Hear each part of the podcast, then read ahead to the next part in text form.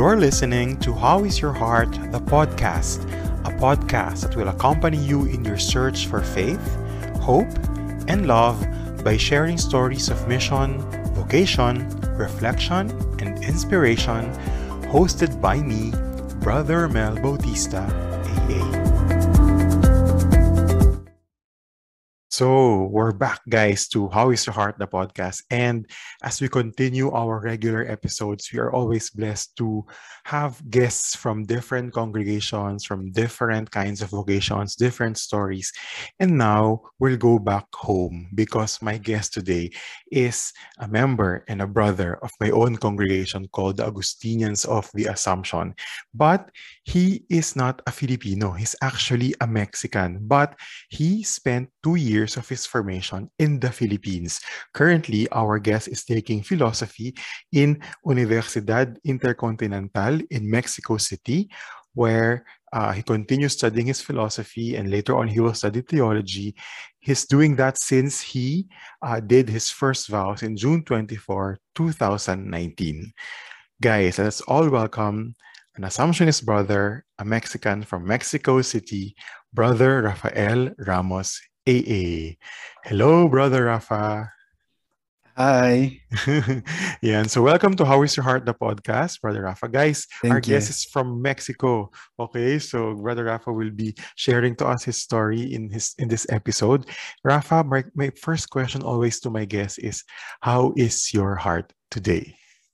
Well, that's not a new question. We always used to ask that. Mm. But I always answer, my heart's still alive. Yeah, that's good. But now I feel really happy because when I listen to you, I remember my experience in the Philippines, and mm-hmm. I'm happy because that was a great experience for me. That's right. You came to the Philippines in the year 2017, and then you were how young that time? You were 22, no? You were early 20s, no? 20, yeah. Yeah, early 20s when you came. And I think it was the first time that you went out of your country, no? During that time? It was the first time. Yes, it was the first time. Right. So later on, guys, Brother Rafa will share to us more of that story. So he started his vocation in Mexico, but he was sent to the Philippines for this initial formation. And then later on, he went back to Mexico for his studies. But before we move on, Brother Rafa, of course, our guests, our listeners rather, are very curious to know, who is Brother Rafa? Yeah. How would you introduce yourself to our listeners? Yeah, I want to be a little abstract. I want to say I'm a young, crazy boy who always has been seeking the meaning of life. And that's how my vocation began in 2015. 2015, yes. Yeah, 2015. And so 2015, meaning to say you were like 17, 18 years old, no?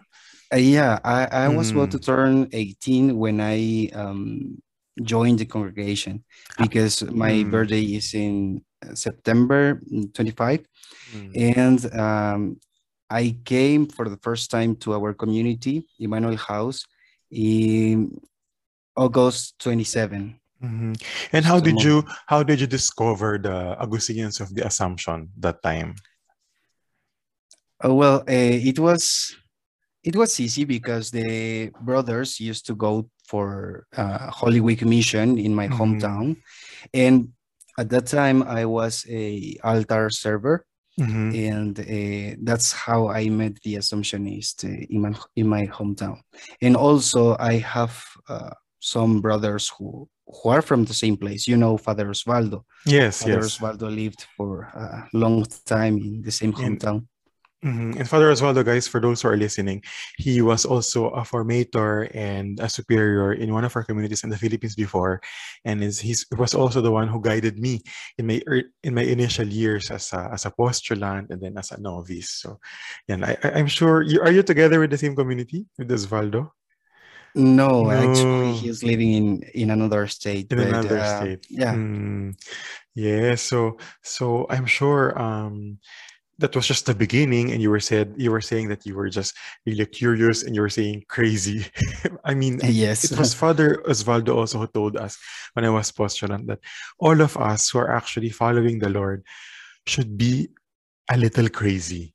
None of us should be, and we should always have that part of us that is crazy for us to leave everything and follow the Lord. It was Father Osvaldo who told me that, and I actually agree. yeah. Yes. Well, I say this because my process has been part of a little craziness, as you say. Mm. Actually, I didn't want to be a religious at the beginning. Mm-hmm. I don't know if I said this before, but not ever thinking about priesthood. Mm-hmm. I remember that I like to go to the library sometimes, and the nuns would say, "Oh, you should be a seminarian," and mm-hmm. I would tell them, "No, I don't really want to be a seminarian." And then they always told me, "You should try because you have the profile of a seminarian or a priest." And that's how I began to think about that, even though I didn't want. Mm. But it was a kind of inspiration at the beginning. So when did you when did you finally tell yourself that I'm going to be a religious? What was the transition? What was the conversion moment? Did you remember? Yes. But it's curious because well, when I joined the Assumptionist, when I joined the community, I just wanted the time to have a kind of discernment time, mm-hmm. and I didn't think about priesthood or being a religious. Mm-hmm. Just wanted to be in the community for 6 months only, and to think about what I wanted to study, because after my high school, I didn't know what to study. Mm-hmm. I wanted to study psychology or something related mm-hmm. to what I studied in high school before. And then I said, okay, maybe I should take a time for myself and to think about what I want to be in the future. So I joined the congregation, and then in the congregation, I through prayer, also through spiritual direction, and I realized that it's a good way to live this life, to live this short life. No? So after one or maybe 2 years after I joined the congregation, I said, okay, this is what I want in life. Mm-hmm. Yeah, that's beautiful. And from then, you were sent to the Philippines for the initial formation, right? Did you expect that? Were you surprised? Were you shocked? Were you how did you take the information that, hey, Rafa, you're going to the Philippines? Was it a surprise for you? Not really, because we always, I think, since 10 years ago, we always went to the Philippines for the novitiate. So yes, I knew at the beginning that my experience would be in the Philippines. But my initial formation was a little bit long, or mm-hmm, longer mm-hmm. than some other brothers, because I spent 2 years here in Mexico as a postulant, aspirant postulant. Ah, I didn't know that. Okay. Yeah. And mm-hmm. then because I joined in 2015, mm-hmm. then as aspirant, I spent 1 year, then as a postulant, 1.5 years, because when I went to the Philippines, I was still a postulant, and I remember that we were accepted together with my Asian brothers. So I ended my postulancy in 2018 when I was accepted to the novitiate in the Philippines already. Yeah. Yes, and that's right. And before we continue, Rafa, I'd like to explain to our listeners, for those who are new in this podcast, postulancy is the first level to really be part of the congregation. And then there's what we call the novitiate, wherein there's a 1 year intense spiritual and historical formation in what we call the novitiate house. And from then on, we will decide if we will apply for the first vow. So just for you not to be lost in our vocabulary, if ever you're still new to this. Okay, so, and then I'd like you to share to our listeners, Rafa, how was your experience as a young postulant, novice, and then brother in the Philippines? It was, most of our listeners are Filipinos, so they might be happy to hear yes. your testimony. Yeah, and I'm happy also to share this with Filipinos. You know, I had a difficult but wonderful time.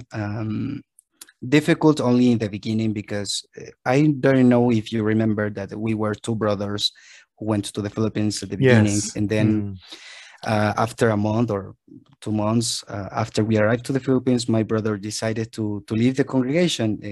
Well, that's right, but the thing is that I was alone as Mexican in the Philippines.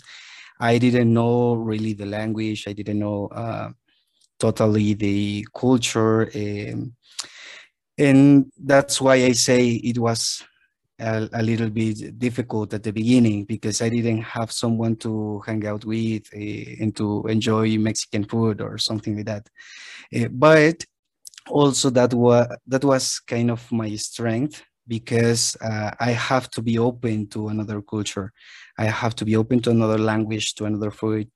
And my experience was so wonderful that now I really miss the Philippines. When I was thinking about these questions, I said, oh my God, I have a lot of memories, good memories from the Philippines. I have good photos from the Philippines. And yes. I think that was a very good time for me. I enjoyed the time in the Philippines. That's beautiful. And I would see that sometimes in your comments in Facebook that, you know, you really express how you miss the Philippines. And that actually makes our hearts also touched kasi it's like saying that you really had a good experience and that it was not a horrible experience for you. Can we be a little more specific, Rafa? I mean, were there memorable experiences that you still keep in your heart and your memory right now that you can share to our listeners? I mean, memories or experiences, lessons. Can you share some? Yes. I remember during the first week, I have to be very observative because I didn't know how to answer or what to eat. You know, the food was new for me. And I remember one dinner, we were having dinner and I like cheese. Yes. And that time I confused cheese with tofu. Is it tofu? Tofu. So mm-hmm. I thought tofu was cheese, and then I got a lot of tofu because I like. And then when I tried, I realized that it wasn't cheese. So I said, oh my God, what am I going to do with this food? I cannot try it. But then I realized that I had to try first before I take a lot from the plate. And then that's one of my experiences. Mm-hmm. Also, at the beginning when I was learning English, as I said, I am a little crazy. And then in the first week, even though I didn't know the language, I didn't know the people, I didn't know anything from the Philippines. Mm-hmm. When I arrived to Advenat House, one of our communities, I liked to go out and just walk around, discover. Yeah, walk around, go to the mall and discover this part of Philippines. And I remember once I went to McDonald's, because that's quite similar to me, to Mexico. And, and I said, oh my God, maybe it's good. I can take something from McDonald's. And I went to ask a Coca-Cola, but instead of saying Coke, they gave me a cone of ice cream. So I was like, what did I ask for? So that's one of my experiences because I didn't know the language, even though it's quite difficult for me. Well, now I've forgotten already so many words, but by that time I didn't know anything. And that's one of my experiences also there. You were saying that the fact that in the beginning you were actually two Mexicans who came, and then later on this brother left.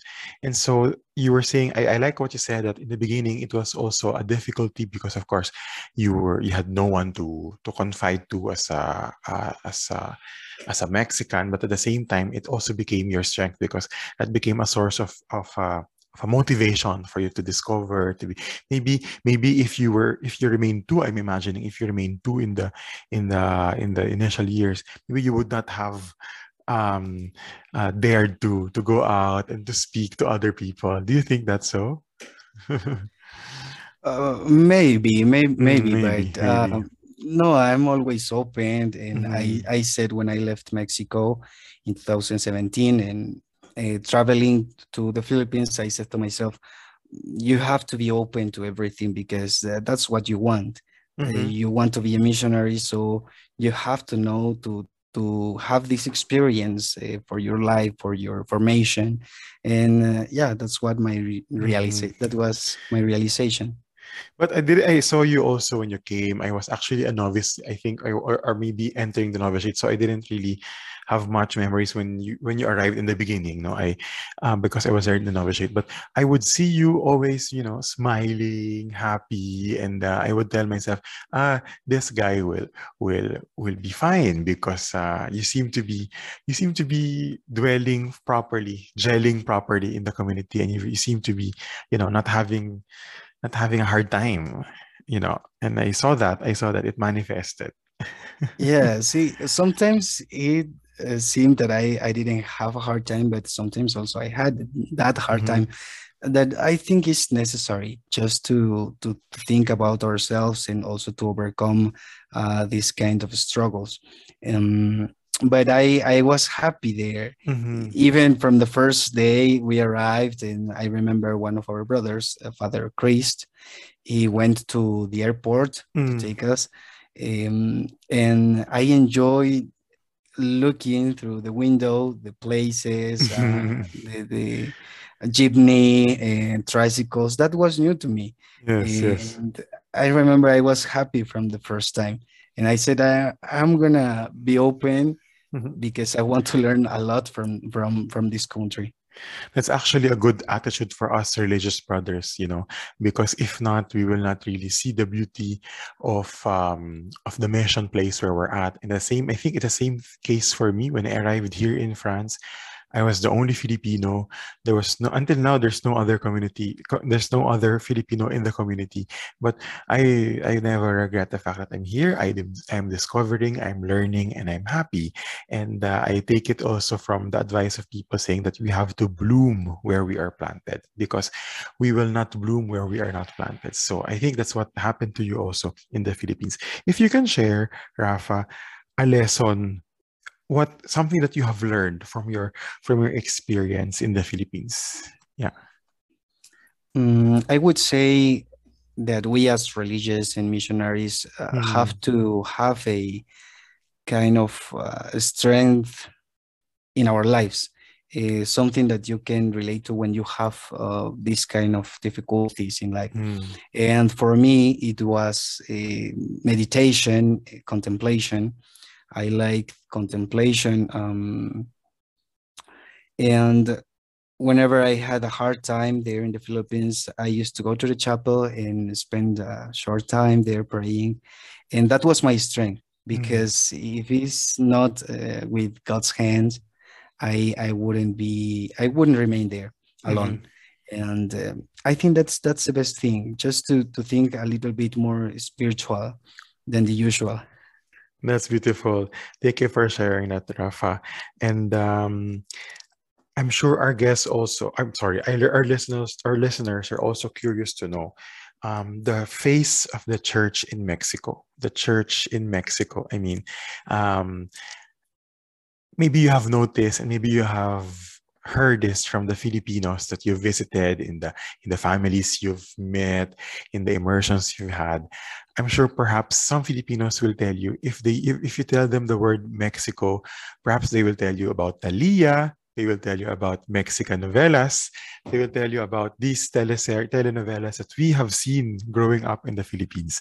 But that's why we have a little background, no? Because of the telenovelas from Mexico that we have seen, we have a little foretaste of the life in Mexico. But of course, that does not encompass everything in Mexico. No, we know that there's Guadalupe, etc. And so, for you, how will you introduce to our listeners, Rafa, the face of the church in Mexico? Well, the church in Mexico is similar to the church in the Philippines. Right. For example, the devotion that you have for the Nazareno. We have it for Our Lady of Guadalupe. Most of the people are Catholic, the same in the Philippines. That's why our mission here mainly is in parishes. But I would say it's almost the same thing here in Mexico.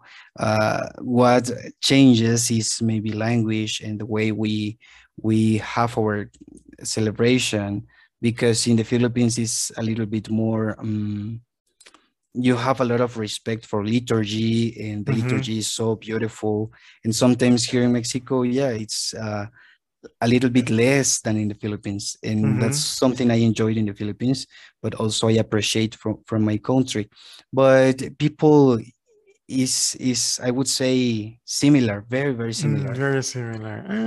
You meaning to say it's the same level of popular devotion in terms of the piety of the people, you know, yes, of Mexico and of the Philippines. And so, like you said already, that the mission of the Assumption in Mexico is rather pastoral, right? So we have parishes, we have communities. Is that so? Yeah. Yes, we are few brothers here in Mexico. We have only 3 communities, and these 3 communities are in parishes. We have 2 parishes here in Mexico City, and 1 in another state, Veracruz. And that's what people needs, because people really come to attend mass every weekend, every Sunday, and we realize that that's a need here in Mexico. So we have to answer this kind of necessities in the church. So you're like saying that being immersed in the Philippines also was not really much of a difficulty in a way, because the church that you've been to in the Philippines is somehow really... That's similar, but there's really a lot of similarities with our churches. And I remember that you also served, for example, in the Cathedral of Antipolo, right? You were immersed also in the blessing of cars, in the blessing of houses. You were also in Antipolo, right? Am I right? Yes, during the novitiate. How was it? How was your experience in Antipolo? It was also a really good experience. I actually have some photos that, people used to take photos a lot when we place the car or motorcycle, and sometimes they don't buy. So the photographer came to me and gave me these photos, yes, and I still have them. Sometimes I look at them and I said, oh my God, that was a good experience. I like to be in touch with people, because in the novitiate, it wasn't the same. In the novitiate, we have to be inside the house, inside the community, most of the times praying and sharing with brothers. But here in Antipolo was a time when I could share with people, I could know more the culture, and to be immersed in this situation of the people, because they like to take their cars and bicycles, to be blessed. And also that was good for me. And perhaps they were very happy every time they learned that you're a Mexican, no? You're a foreigner. They were very happy. Yes. Some people, they said, oh, you are a Filipino, you look like a Filipino. And I was happy because that was telling me that I was a good missionary. It's a good sign. Very good sign. For me, it's a good sign. Yeah. So now that you had also a missionary experience in the Philippines, now that you're into your studies, since 2015, you've been in the community. No, I'd like you to ask a question. What is the best part now of being a religious brother so far? What can you say? Because our listeners also, we don't know, no? Some of our listeners might be discerning also, might be considering religious life. So we want witnessing from people. And so for you, from your own experience, what is the best part of being a religious brother? Yes, this is related to what I said at the beginning, that I was a crazy young boy looking for the meaning of life.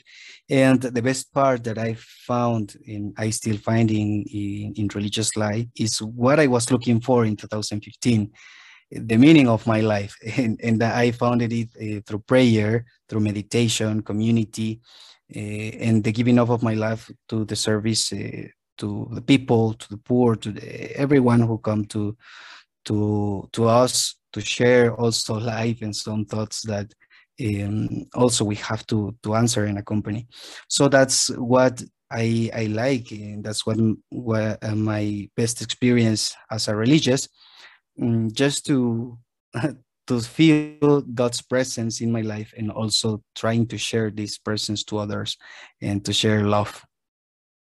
That's so precious, Rafa, no? Because a lot of people are actually struggling in their lives because they would say that they cannot really find, or they cannot really feel the presence of God in their lives. Maybe because also of their lack of openness, we may say, and lack of attentiveness also to the signs and to the presence of God that's being presented to them. And so being a religious is not making us actually, a better people than the others. It just actually, the only difference is that I think we dedicate time, we offer our lives, we offer our time, ourselves, for us to be able to be attentive, no, to this presence of God. That's all that's actually being offered to everyone, right? Yes. Yes, because I think that's the basis of our consecration. In my experience, if I don't have this relationship with God, I remember some words from Father Emmanuel D'Alzon, our founder. He said the kingdom of God is that intimate relationship that we have with him. And then consecrate our lives to God is not because we have to work a lot. It is part of our consecration, but it's also something that comes after we encounter God in our lives. And that encounter has to be every day, every single day. Just in the morning, wake up and say, okay, this is another day, and I desire to meet God during this day. And that's what keeps my vocation also. That's beautiful, no? Because it's really, I think, priceless and precious for us to have this experience. But we'd also like to tell our listeners, and I think I've shared this already in some of the past episodes, that alongside with these beautiful parts of being religious, there are also struggles that we had to face, and we continue to face. If you don't mind, what can you share to our listeners as a struggle? The struggle what was that struggle that you had to face as a religious, that you had to face, and how did you conquer these struggles? Yeah. Yes, I wouldn't say this is a struggle, because it's part of my growing up. I joined the congregation at a very young age, 17 years. But I wasn't mature enough to make a really good decision for consecrating my life to God. And maybe that was, I wasn't conscious of what I was doing by that time. But I have to face this, and also I have to be open to receive that help, so that I can be more mature and more conscious of myself and of what I want in life. I think that was the most difficult thing that I have to work on, because yes, I didn't have the same maturity as now, and I have struggled sometimes with my thoughts, with my emotions, with my behavior even. And these things have to change, because if I want to be a good religious, as our founder asked us to do before he died, I have to change, and I have to transform my life into Jesus Christ-like. Yeah. That's beautiful. And as you said, no, you are a young brother, and I think you're still one of the youngest brothers in the congregation, ma'am. Even in the entire congregation in the world, no, I think, because even in France, we don't have much, you know, entry as young as you did, no? We don't, because you entered, you had your first vows at what age, Rafa? You were 23. 21. Yeah, 21 or 22. I mean, in the generation of our old fathers, it was normal. No, it was normal to have the novitiate at 18, 19, and then first vows at 20. But you're a rare case. So you're very young, and we are very grateful. We thank the Lord for your vocation. We thank the Lord for your yes. We thank the Lord for your offering, no? And so I'd like to ask you also, what are your dreams? What are your aspirations as a religious, as an Assumptionist? My inspiration now is philosophy. I want to finish philosophy, and I want to get the degree. And after that, I want to begin to study theology. After theology, maybe this year, I will make my third renovation of vows. Mm-hmm. And I hope, by God's will, I will make my final vows next year. We so that's my that. Mm. Thank you. Yeah. Mm-hmm. So that's my desire now. Beautiful, no? Because I think that's actually the ultimate dream of all of us, not to perpetually profess our vows and really definitely, and then, yeah, perpetually offer our lives to the Lord in the Assumption. That's beautiful. And thank you very much, Rafa. As I said, we thank the Lord for the beauty of your vocation, for your joy, for your witnessing. And we will ask our listeners to continue to pray for you. But before we end our episode, of course, our listeners are curious, are more and more curious to know about your Filipino experience, those 2-3 years of being in the Philippines. So very quick questions that just anything that comes to mind, no? Anything that comes to mind when I ask these questions. Are you ready? Yeah, I'm ready. All right. Favorite Filipino food? Of course, Bicol Express and Kare-Kare. Oh. And Halo-Halo also. You know what? I miss those things too. I think, yeah, me too. I miss them. Because it's not available here in France. And so whenever I would have the chance to be invited by Filipino people, I am actually very elated. But okay, Bicol Express and Kare-Kare. And it's good with rice. Okay. Yes, so good. Anyway, before I continue, do you meet any Filipinos there in the city or?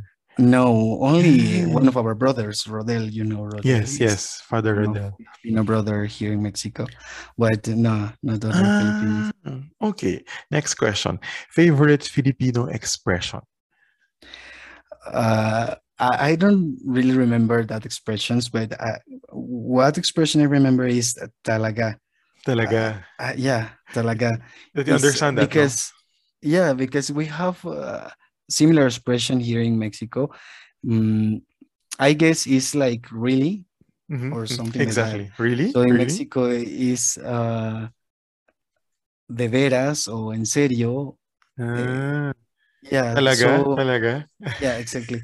And then this famous phrase of "It's more fun in the Philippines." It's more fun in the Philippines. Do you agree? Yeah. Yes, I agree. How about favorite place in the Philippines? Actually, I visited a few places, but those few places I like the most, Batangas. Mm-hmm. And I used to go to Makati whenever I have a chance to go there. Makati is really industrial with, you know, yes. Yeah, malls. Batangas are more beaches, no? Nature. Yes, more yes. Nature. That's what I loved also from the Philippines, nature. Nature, beautiful. All right. What can you say could be a similarity or similarities among Filipinos and Mexicans? A while ago, you were saying we were talking about the church, but this time you can go beyond, not necessarily the church, but it could be traits or culture, whatever. What are the similarities, Rafa? Well, there are a lot of similarities, but regarding the language, we have some similar words. For example, como está? We don't say that, but I get it because we say como estás. Mm-hmm. Como estás. Yeah, so it's very similar from Spanish. And also some things like cuchara, plato, these things that I understood whenever someone would say these words. And also places such as Pampanga, Mexico, Pampanga. Yeah, I felt at home when I went there with went my brother.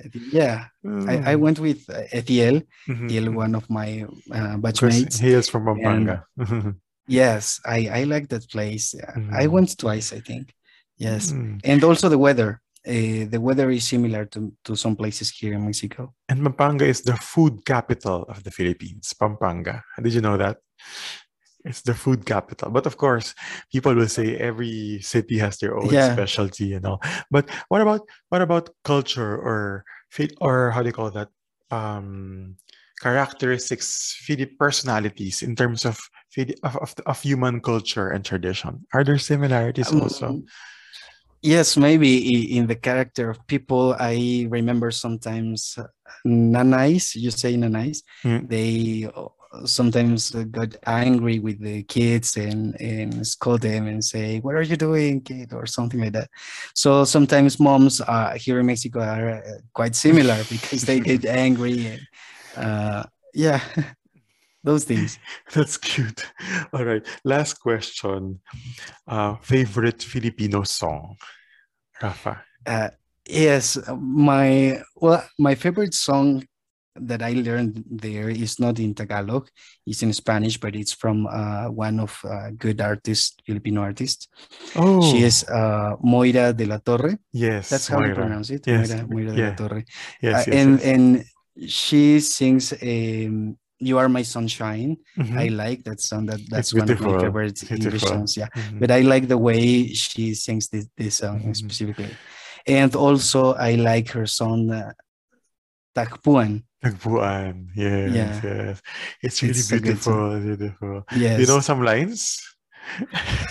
No, it's difficult for me to speak, but yes, I like that song because it was also part of my staying there in the Philippines. Yeah, and it's actually now one of the most famous songs used for love stories, for weddings, because it's really, you know, relatable. It's quite dramatic. Yeah, it's quite dramatic. It's quite dramatic, but it's quite dramatic.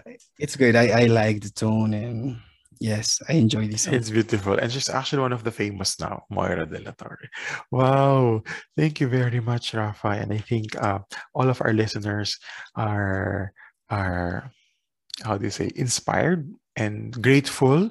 We are very much grateful to all foreign missionaries who really gave their time, gave their love, gave their joy, gave their witnessing to our country in the Philippines. And of course, we hope also that your stay in the Philippines give you also much fruits in your vocation and in your mission. And maybe it was not, and hopefully there will be another opportunity for you to come back to the Philippines. Maybe you also have an opportunity to come to France, and so that we can meet. Yes. Yes, right. Or you should come to Mexico. I will. I wish, of course. Our episode usually ends with a final word from the guest. Rafa, what's your mantra in life? Like a Bible verse or a quotation that you carry in your life that you want to share to our listeners? Yes. Do your part, then let God do the work. Beautiful. Thank you very much. In How Is Your Heart, the podcast, Brother Rafa Ramos, AA. Kindly like the follow button and also the bell button para ma-update po kayo sa mga bago po nating episode. You may also want to share this on Twitter or on IG or on FB. And if you do, please tag me at Ramel_Bautista or sa Facebook at How Is Your Heart blog. You may also want to write us if you have questions, prayer intentions, concerns, or suggestions for future episode topics at howisyourheartpodcast@gmail.com. Same thing if you're a brand, an association, a religious group, an advocate group, and you want to share your thoughts with us, guest in our episodes, or partner with us, feel free to email us at howisyourheartpodcast@gmail.com. Thank you, everyone, for listening. And do not forget to always love yourself, love others, and love God. Stay safe, stay healthy. See you in our next episode. God bless you, and God bless your heart.